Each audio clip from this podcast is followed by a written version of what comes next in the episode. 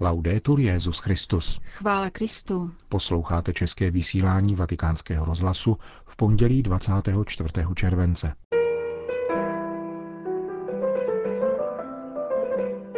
O napjaté situaci v Jeruzalémě, k níž se v neděli vyjádřil papež František, hovoří tamnější jezuita židovského původu otec David Neuhaus. Rok po smrti spoluzakladatelky neokatechumenátní cesty Carmen Hernandézové byly zveřejněny její osobní duchovní deníky. To a mnohé další uslyšíte v našem dnešním pořadu, který vás provázejí Jana Gruberová a Milan Glázer. Zprávy vatikánského rozhlasu. Jeruzalém. V neděli se papež František v pravidelném poledním vystoupení před mariánskou modlitbou Anděl Páně vyjádřil k velmi napjaté situaci a násilí, ke kterému dochází v Jeruzalémě a vyzval k umírněnosti a dialogu. Obyvatelstvo arabské národnosti se tam bouří proti zavedení policejních detektorů kovů izraelskými bezpečnostními složkami při vstupu na Chrámovou horu, protože to považují za porušení dohod o správě posvátných míst. Při násilnostech přišly o život desítky lidí na obou stranách. Vatikánský rozhlas se telefonicky dotázal otce Davida Neuhause, jezuity židovské národnosti, který má na starosti pastoraci hebrejsky mluvících katolíků při latinském patriarchátě Jeruzaléma, jak vnímal slova svatého otce. Velmi nás dojala, protože papež je postava, kterou máme moc rádi. A doufám, že také političtí představitelé tato slova uslyší a budou také jednat, protože nestačí jenom vědět, že papež mluvil. Nacházíme se totiž znovu v situaci velmi, velmi značného násilí. Prožíváme zármutek a úzkost. Myslím, že církev má v této situaci velmi důležitý úkol, tedy papež, biskupové, kněží a všichni věřící, musíme prokazovat spravedlnost, pokoj a lásku. Možná tím nejdůležitějším slovem naší víry je odpuštění, protože tady jsou všichni zranění a všichni všem ublížili. Musíme odvážně a jasně požadovat respekt, spravedlnost a pokoj. Jsme na obou stranách, jak té izraelské, hebrejské, tak té arabské, palestinské. Vedeme dialog s židy i muslimy. A musíme dávat najevu, že stojíme na straně spravedlnosti, smíření a pokoje a že to nejsou jen slova, ale vtělená skutečnost. V Jordánsku došlo k atentátu na izraelské velvyslanectví. Znamená to, že se napětí rozrůstá na celý Blízký východ?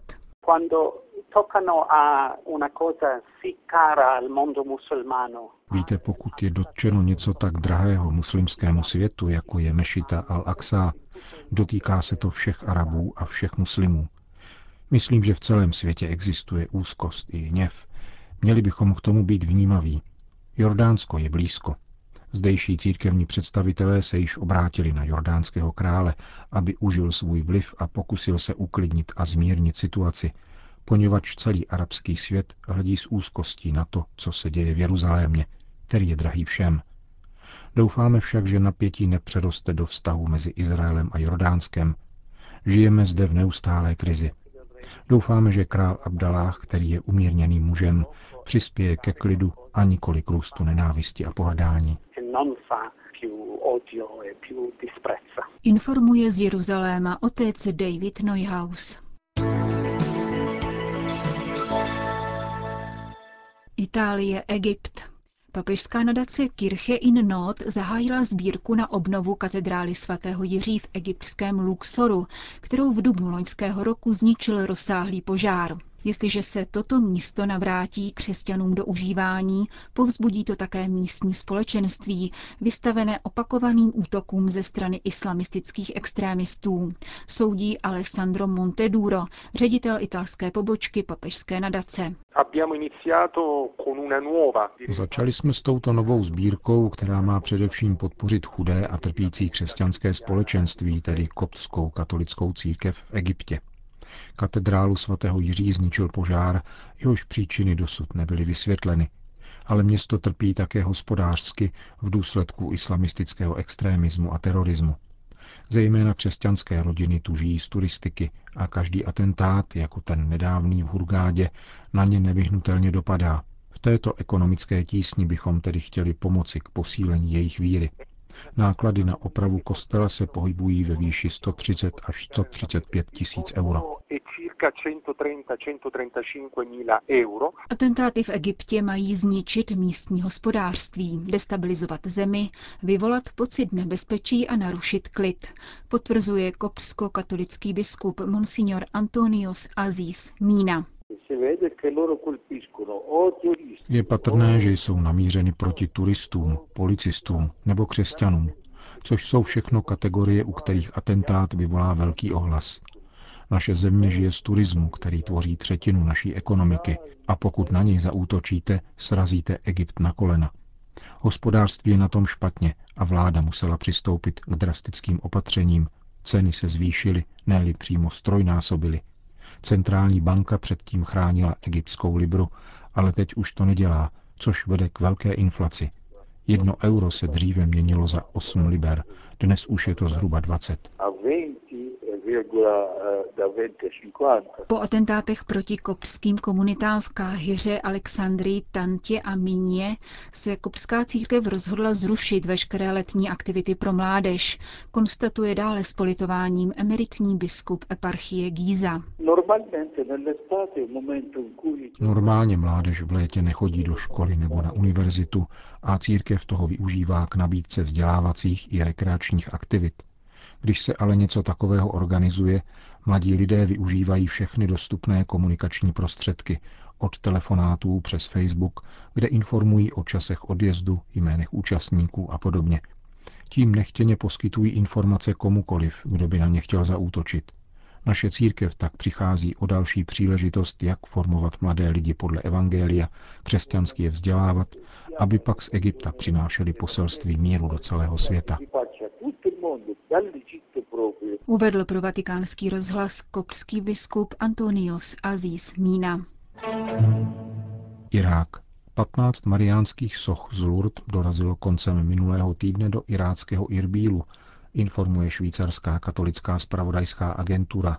Jejich cestu a následné rozmístění na Ninivské planině organizuje francouzské združení L'Œuvre d'Orient, které se zasazuje o pomoc křesťanům v arabských zemích. Sochy požehnal syrsko-katolický biskup Mosulu, monsignor Petros Moše, za přítomnosti mnoha věřících. Nyní budou převezeny na Ninivskou planinu, kde samozvaný islámský stát zničil řadu kostelů a křesťanských symbolů. Sochy Matky Boží nám pomohou, abychom opět získali naději, uvedl při obřadu žehnání jeden z přítomných křesťanů. Lusaka. Musíme složit hold mnoha misionářům, mužům i ženám z různých řeholních i sekulárních institutů, kteří zasvětili život předávání pochodně křesťanské víry, prohlásil předseda Zambijské biskupské konference Monsignor Telesfor George Mpundu při závěrečné oslavě 125. výročí přítomnosti katolické církve v zemi. Arcibiskup Lusaki při mši svaté, kterou se uzavřelo roční jubileum, neopomenul poděkovat také četným domorodým věřícím, kteří prvním misionářům pomáhali v šíření víry jako překladatelé, katecheté a učitelé. Jubilejní oslavy se podle agentury Fides zúčastnil také viceprezident Zambijské republiky Inonge Vina, který poukázal na přínos katolické církve k oddlužení země. Katolická církev je silným a důvěryhodným partnerem vlády nejenom kvůli sociálním službám, které poskytuje, níbrž také svou podporou všestraného lidského rozvoje, vyzdvihl zambijský politik.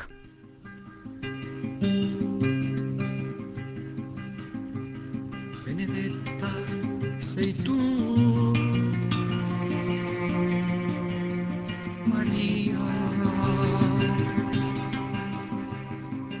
Nečekané překvapení a ohromující odhalení, zejména pak pro zakladatele neokatechumenátní cesty Kika Arguela. Řeč je o denících jeho dlouholeté spolupracovnice v apoštolátu Carmen Hernandézové, které na třech z těch 40 stranách schromažďují dosud soukromá vyznání španělské teoložky z let 1979 až 81. Carmen zemřela v 86 letech právě před rokem. První trojici z jejich četných a po 30 let ve skrytu uchovávaných sešitů připravil k vydání Kiko Arguello. Kritickým aparátem edici opatřili kněží Ezekiele Pasoty a Francisco Javier Sotil. Svazek pod titulem Deníky vyšel v prestižním nakladatelství Španělské biskupské konference, které od konce druhé světové války publikuje překlady Bible, církevní dokumenty, spisy církevních otců a díla nejvýznačnějších katolických autorů každé doby. Totež nakladatelství otisklo loni Kikovi paměti. Poznámky zakladatele neokatechumenátní cesty, dosud přeložené do portugalštiny a italštiny, polský a francouzský překlad se připravuje, se však týkají mnohem širšího časového úseku, téměř tří desetiletí. Poslední z nich je věnována ženě, která s Kikem neoddělitelně sdílela misijní úsilí. Proč pláčeš, má duše? Proč pláčeš? Carmen odešla s pánem. Ano, v srdci vnímám její lásku, jak mimořádná to byla žena a jak mne měla ráda. Zapsal si Kiko, aniž by tušil, jak tuhému duchovnímu boji byla vystavena tato navenek tak rázná misionářka.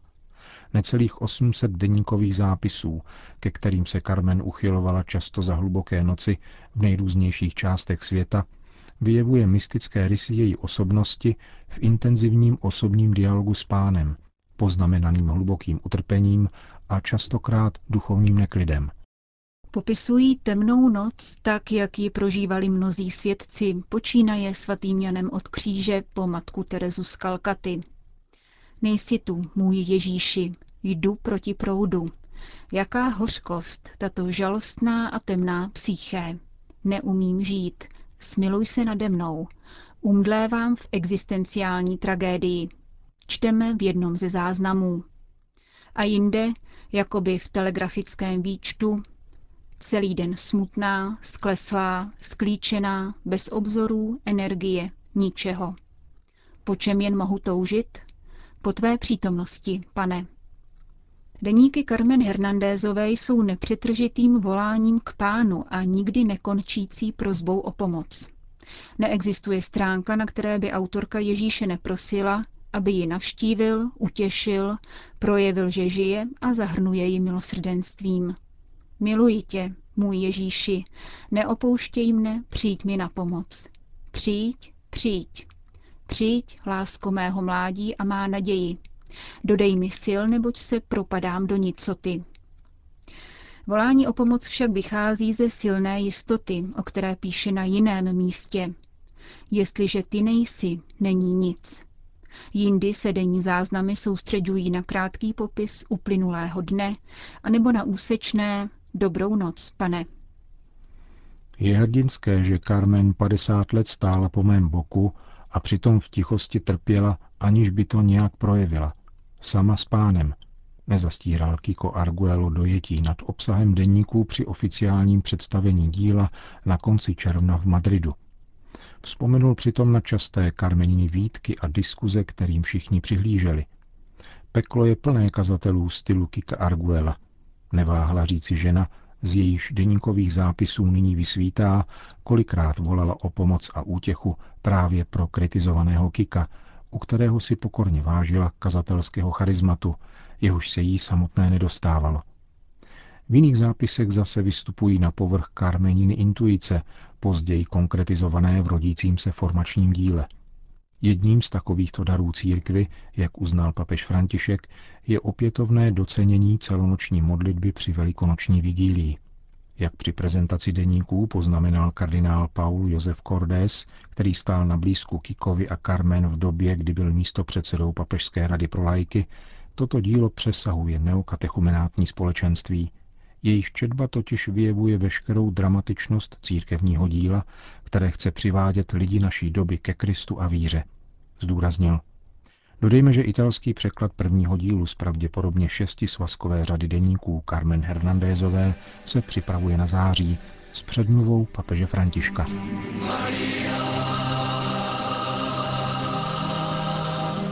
Končíme české vysílání vatikánského rozhlasu. Chvála Kristu. Laudetur Jezus Christus.